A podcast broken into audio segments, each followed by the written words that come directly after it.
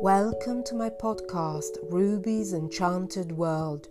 I'm Roberta Gotti, an actress and writer, and I inspire audiences through performance and storytelling.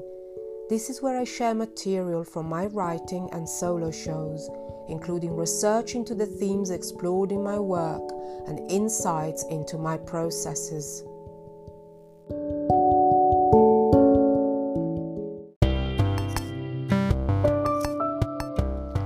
My play Jane Sedian has been postponed due to the COVID situation. I will continue this podcast series and will be sharing some of my other written work, my processes, and inspiration. In episode 3, I will be talking about the life of Pamela Colman Smith, an artist and illustrator who supported the suffragette movement as well as illustrating the Rider Waite tarot deck, which I utilize myself for tarot readings and is a tool to develop my creativity and intuition. This episode is dedicated to bringing value to our inner world. We can use different techniques to get in touch with ourselves, such as meditation, yoga, breathing, walking in nature, oracle and tarot cards, and also we can be in the flow through creativity. As we focus on our third eye positioned between our eyes, we are able to calm the mind and our thoughts so that through stillness we can sense our inner self, that part that wants to contact us through love. We can trigger our imagination by reading or listening to fairy tales. I've chosen to narrate Fitch's Bird, a German fairy tale which is a variation on the Bluebeard fairy tale by Charles Perrault. This tale has many interpretations and meanings. I selected it because the woman in the story is curious and finds courage to open a forbidden door. She takes a peek into the unknown, a symbol of the darkness of the psyche. Because of this, she is able to integrate the darkness into the light and gain a full view of herself. Through this enlightened state, she gains the power to help herself as well as other women, her sisters. She brings them back to life, even if they had previously been dismembered by a wizard. In the second fairy tale, Skeleton Woman, an African tale, our heroine drowns while her flesh melts away until all that is left are her bones. In African folklore, there are tales about Yemoya, who is a water spirit a goddess who rules the ocean and whose children are fish. Having a bath or swimming can also trigger a more relaxed state where we are able to listen within. As we develop our emotional intelligence, a new inner strength arises within us. As we get closer to our intuition, we can hear the drumbeat of our heart. This transformational process creates new opportunities in our lives. Finally, I share a poem based on the Lover's Tarot card and a meditation journey I wrote in response to the Star Tarot card called Botticelli Venus. I created these pieces during a workshop on writing from images and symbols found on tarot cards led by artist Daniela del Carmen. The meditation leads you on a journey of the imagination. What would it be like to transform ourselves into Botticelli Venus from the Renaissance? Naked, free, a mythical creature. Having visited Florence many times, I love the atmosphere of this artistic town. So many talented geniuses lived and worked there. They've left behind the most amazing art. Their minds have bestowed upon us the most extraordinary vision. Getting in touch with our inner self will reveal our vision, giving us power and guide us in creating whichever path we wish to travel.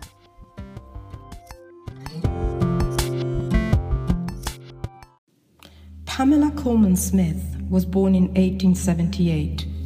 She was nicknamed Pixie she was a British artist, illustrator, writer, and occultist. She's best known for illustrating the Rider Waite tarot deck of divinatory tarot cards. What I have in common with her is that I draw and create illustrations. I also use tarot and I'm an angel card reader. In fact, I own many tarot decks, including the Waite Smith deck. Pamela Colman Smith was born in London she was the only child of an American merchant from Brooklyn, New York, Charles Edward Smith, and his wife, Corinne Colman, sister of the painter Samuel Colman. The family was based in Manchester for the first decade of Smith's life, but they moved to Jamaica when Charles Smith took a job in 1889 with the West India Improvement Company. The Smiths lived in the capital Kingston for several years, traveling to London and New York. By 1893, Smith had moved to Brooklyn, where, at the age of 15, she enrolled at the Pratt Institute, which had been founded six years earlier. There, she studied art under Arthur Wesley Dow, painter, printmaker, photographer, and influential arts educator. Her mature drawing style shows clear traces of the visionary qualities of fin de siècle symbolism and the romanticism of the preceding arts and crafts movement. While Smith was in art school, her mother died in Jamaica in 1896. Smith herself was ill on and off during these years and in the end left Pratt in 1897 without a degree.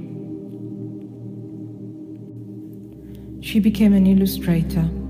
Some of her first projects included the illustrated verses of William Butler Yeats, a book on the actress Ellen Terry by Bram Stoker, and two of her own books, Widdicombe Fair and Fair Vanity, a reference to Vanity Fair. In 1899, her father died, leaving Smith at the age of 21 without either parent. She returned to England that year, continuing to work as an illustrator and branching out into theatrical design for a miniature theatre. In London, she was taken under the wing of the Lyceum Theatre Group, led by Ellen Terry, who was the one to have given her the nickname Pixie. Henry Irving and Bram Stoker and traveled with them around the country, working on costumes and stage design. In 1901, she established a studio in London and held a weekly open house for artists, authors, actors, and others involved in the arts. Arthur Ransome, then in his early 20s, describes one of these at home evenings and the curious artistic circle around Smith in his 1907 Bohemia in London. Smith wrote and illustrated several books about Jamaican folklore, including Anansi stories and Chim Chim folk stories from Jamaica.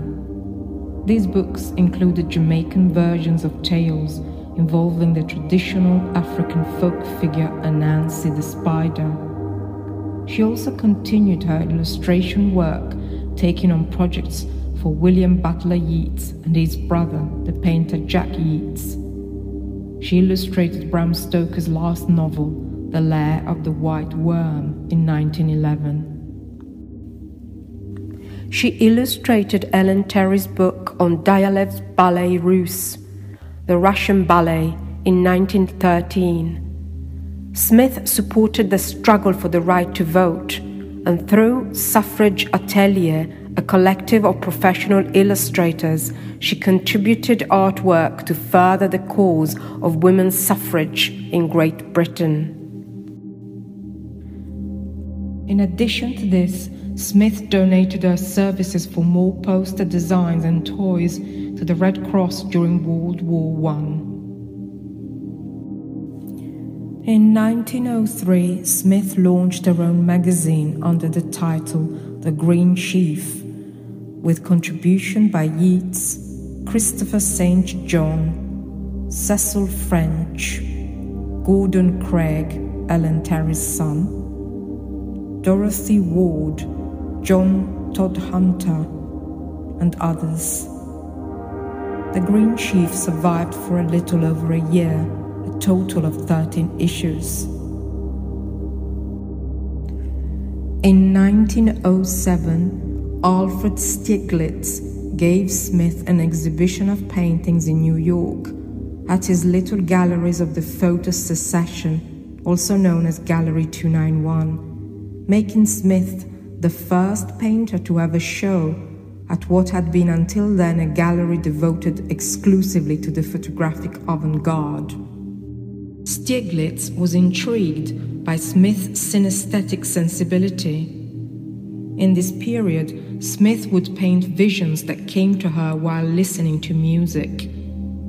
The show was successful enough that Stieglitz issued a platinum print portfolio of 22 of her paintings and showed her work twice more in 1908 and 1909. Some of Smith's works that did not sell remained with Stieglitz and ended up in the Stieglitz Georgia O'Keeffe Archive at Yale University. Yeats introduced Smith to the Hermetic Order of the Golden Dawn, which he joined in 1901, and in the process met Waite, when the Golden Dawn splintered due to personality conflicts, Smith moved with Waite to the independent and rectified rite of the Golden Dawn. In 1909, Waite commissioned Smith to produce a tarot deck with appeal to the world of art, and the result was the unique Waite Smith tarot deck. Published by William Rider and Son of London, it has endured as the world's most popular 78 card tarot deck.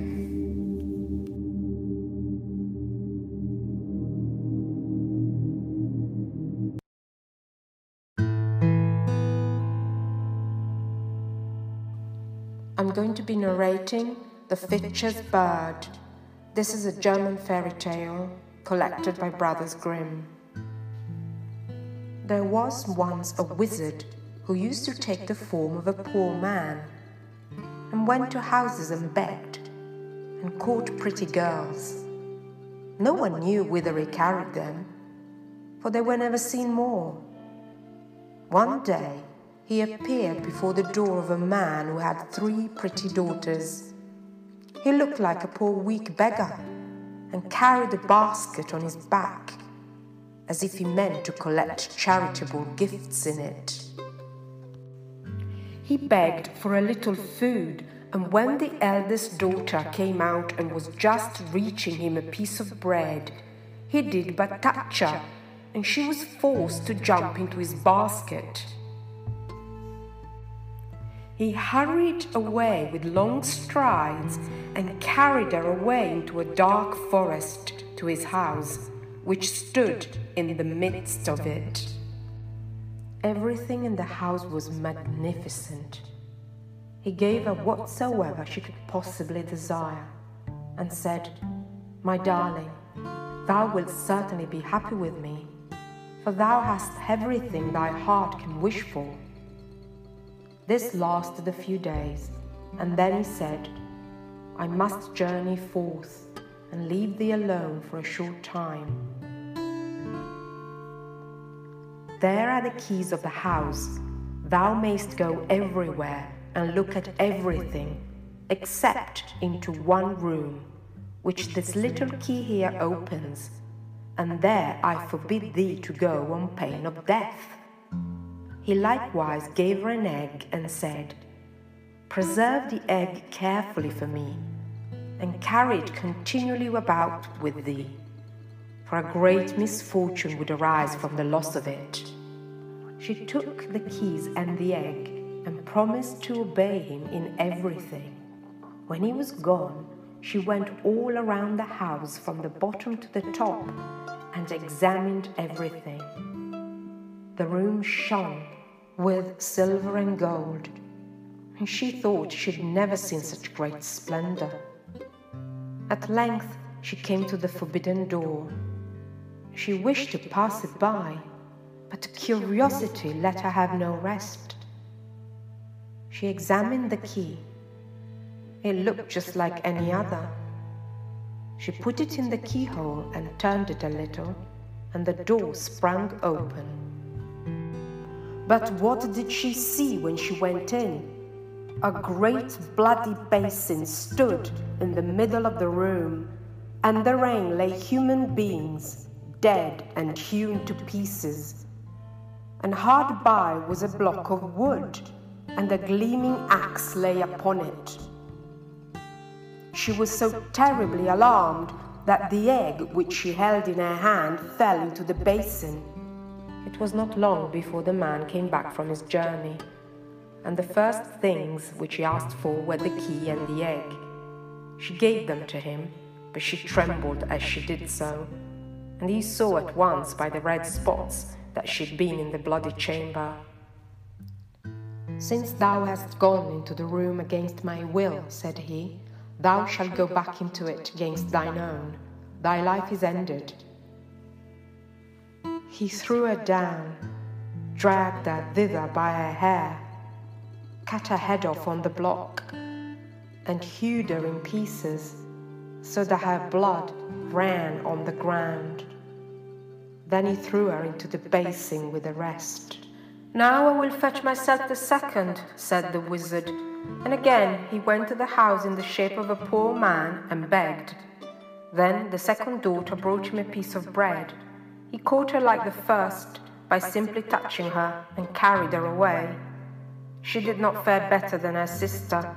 She allowed herself to be led away by her curiosity, opened the door of the bloody chamber, looked in, and had to atone for it with her life on the wizard's return. Then he went and brought the third sister, but she was clever and crafty. When he had given her the keys and the egg and had left her, she first put the egg away with great care, and then she examined the house, and at last went into the forbidden room. Alas, what did she behold? Both her sisters lay there in the basin, cruelly murdered and cut in pieces, but she began to gather their limbs together and put them in order head, body, arms, and legs. And when nothing further was wanting, the limbs began to move and unite themselves together, and both the maidens opened their eyes and were once more alive. Then they rejoiced and kissed and caressed each other. On his arrival, the man at once demanded the keys and the egg. And as he could perceive no trace of any blood on it, he said, Thou hast stood the test, thou shalt be my bride. He now had no longer any power over her, and was forced to do whatsoever she desired. Oh, very well, said she. Thou shalt first take a basketful of gold to my father and mother, and carry it thyself on thy back. In the meantime, I will prepare for the wedding. Then she ran to her sisters, whom she had hidden in a little chamber, and said, The moment has come when I can save you. The wretch shall himself carry you home again but as soon as you are at home, send help to me. She put both of them in a basket and covered them quite over with gold, so that nothing of them was to be seen. Then she called in the wizard and said to him, Now carry the basket away, but I shall look through my little window and watch to see if thou stoppest on the way to stand or to rest. The wizard raised the basket on his back and went away with it, but it weighed him down so heavily that the perspiration streamed from his face. Then he sat down and wanted to rest a while, but immediately one of the girls in the basket cried, I'm looking through my little window, and I see that thou art resting. Wilt thou go on at once? He thought his bride was calling that to him, and got up on his legs again. Once more he was going to sit down, but instantly she cried, I'm looking through my little window, and I see that thou art resting. Wilt thou go on directly? And whenever he stood still, she cried this, and then he was forced to go onwards, until at last, groaning and out of breath, he took the basket with the gold and the two maidens into their parents' house. At home, however, the bride prepared the marriage feast and sent invitations to the friends of the wizard. Then she took a skull with grinning teeth, put some ornaments on it and a wreath of flowers, carried it upstairs to the garret window, and let it look out from thence. When all was ready, she got into a barrel of honey, and then cut the feather bed open and rolled herself in it until she looked like a wondrous bird, and no one could recognize her. Then she went out of the house, and on her way she met some of the wedding guests who asked, Oh, Fitch's bird, how comest thou here? I come from the Fitch's house quite near, and what may the young bride be doing? From cellar to garret she swept all clean, and now from the window she's peeping, I ween. At last she met the bridegroom, who was coming slowly back. He, like the others, asked, O Fitch's bird, how comest thou here? I come from the Fitch's house quite near. And what may the young bride be doing? From cellar to garret she swept all clean, and now from the window she's peeping, I ween. The bridegroom looked up, saw the decked out skull, thought it was his bride, and nodded to her, greeting her kindly. But when he and his guests had all gone into the house, the brothers and kinsmen of the bride, who had been sent to rescue her, arrived.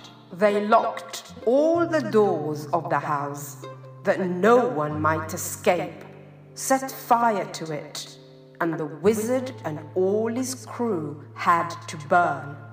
Oh, o Fitch's bird, how comes thou here? I came from Fitch's house, Fitch's house quite near. How comes thou here, Fitch's bird?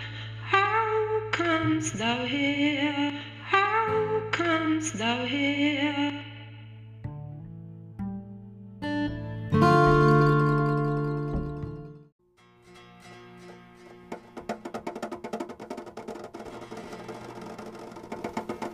She had done something her father disapproved of.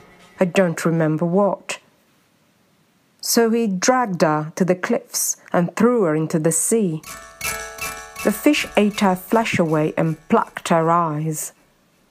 As she lay under the sea, her skeleton turned over and over in the currents. One day, a fisherman came to this haunted spot and when his hook drifted down into the water, he caught the skeleton woman. The fisherman wrestled with the weight on the end of the hook, as she who was beneath struggled to untangle herself.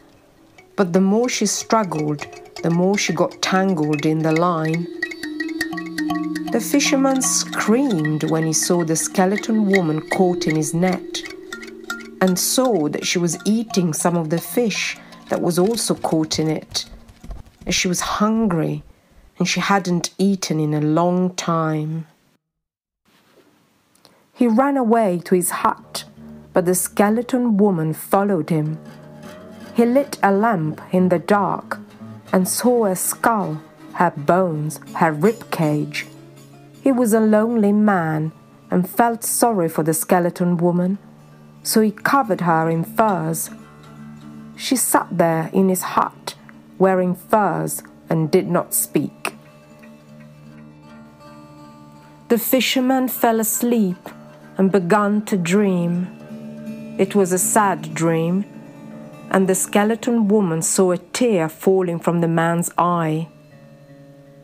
She put her mouth to the tear and drank it, and drank, drank, drank, as if the tear was a river, until a long, long thirst disappeared. As the fisherman slept, she took his heart out and banged it on both sides as if it were a drum. She sang, Flesh, flesh, flesh, and the more she sang, the more her body filled out with flesh. She also sang the man's clothes away and laid their skin against his. They laid there, skin against skin, while she returned his heart to his body. While she, while she returned his heart to. This poem was developed while attending a Zoom event, Warping Symbols, led by artist Daniela del Carmen, on creating poetry and writing from symbols found on tarot cards. This is the Lover's card. Your naked legs and arms torn between a bonding embrace of longing, a puzzled impression on your face. I never imagined it was you. Whispers tell me you can't sleep. I can't sleep too. Looking for answers, looking for you. Wearing a blue cloak of light can help with insomnia. Well, I thought I had a choice to let go, and it's okay not to know a buzzing drone flying over my head telling me what I don't want to know. There's an arrow directed at me. I found feathers, white bones in the forest. Imagine you are Botticelli Venus walking around in the streets of a city looking for a friend. Suddenly, from up there in the sky, a bright star of the sun, and Sirius, the dog star, opens up, and red blood tears flow upon you. Then you are surrounded by a bubble of light, floating upwards until you reach a brick wall in front of you. The bubble lightens up and you find a door. You get through the door and reach a blue field. All around you is blue breathing in the blue trees into your bubble, breathing in, calming your emotions until your tears flow freely. You find yourself into an azure fountain. And as you drink the water, you find your new path.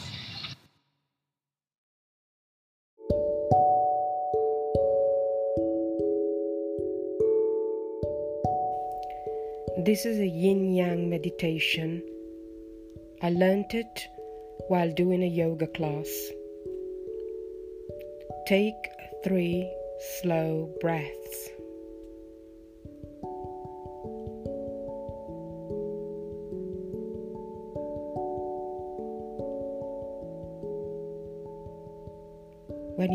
This, imagine the dark earth yin energy flowing in your lower belly.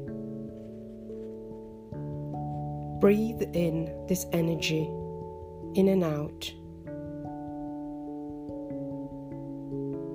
Now send the energy to the lower part of your body towards the lower chakras. Take some more breaths from your third eye, located between your eyes.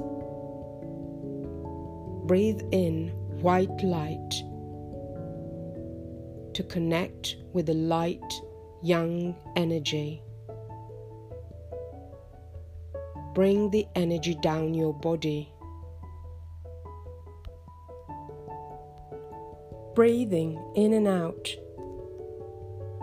Then mix the yin energy from the lower part of your body with the light, yang energy from the upper part of your body. When you've done that, mix the two energies, the dark and the light, together and circulate them around your body. Continue with this process until you feel you are doing this.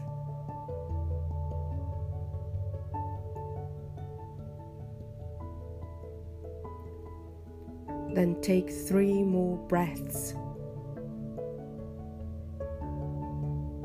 and open your eyes.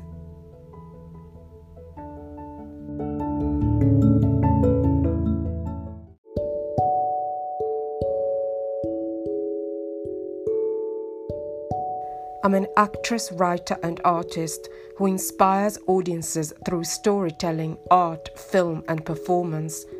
I have a unique voice, both alluring and thought provoking at the same time. Mine is a multidisciplinary practice which includes the following I work as an actress in theatre, TV, films, and voiceover. For my acting work, please view my website www.robertagotti.com. As an artist performer, I've created live performances, experimental films, sound art, and drawings. As a writer performer, I've written several solo shows performed nationally and internationally. Themes explored are female issues, in particular female sexuality, the subversion of traditional gender roles, the psychological concept of reality and illusion, fairy tales and their symbols, urban stories, and autobiographical elements. Another aspect of my practice is experimental films, screened nationally and internationally. In my films, I mix original footage with archive films. The films explore the concept of personal mythology, how our identity is shaped by a connection with the past and our ancestors.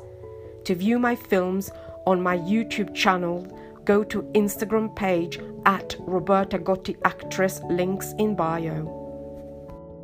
I also create drawings. My inspiration comes from a myriad of places, including women, literature, flowers, film. To look at the drawings, please go to www.rubysenchantedDrawings.wordpress.com.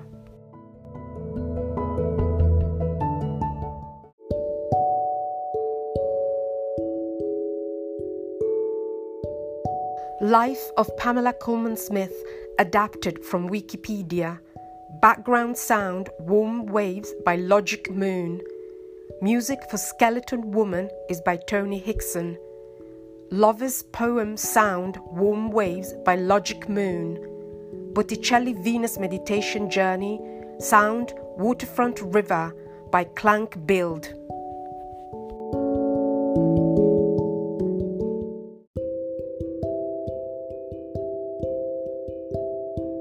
If you've been listening to Ruby's Enchanted World, and if you've enjoyed the podcast, please share it with friends. Thank you for listening.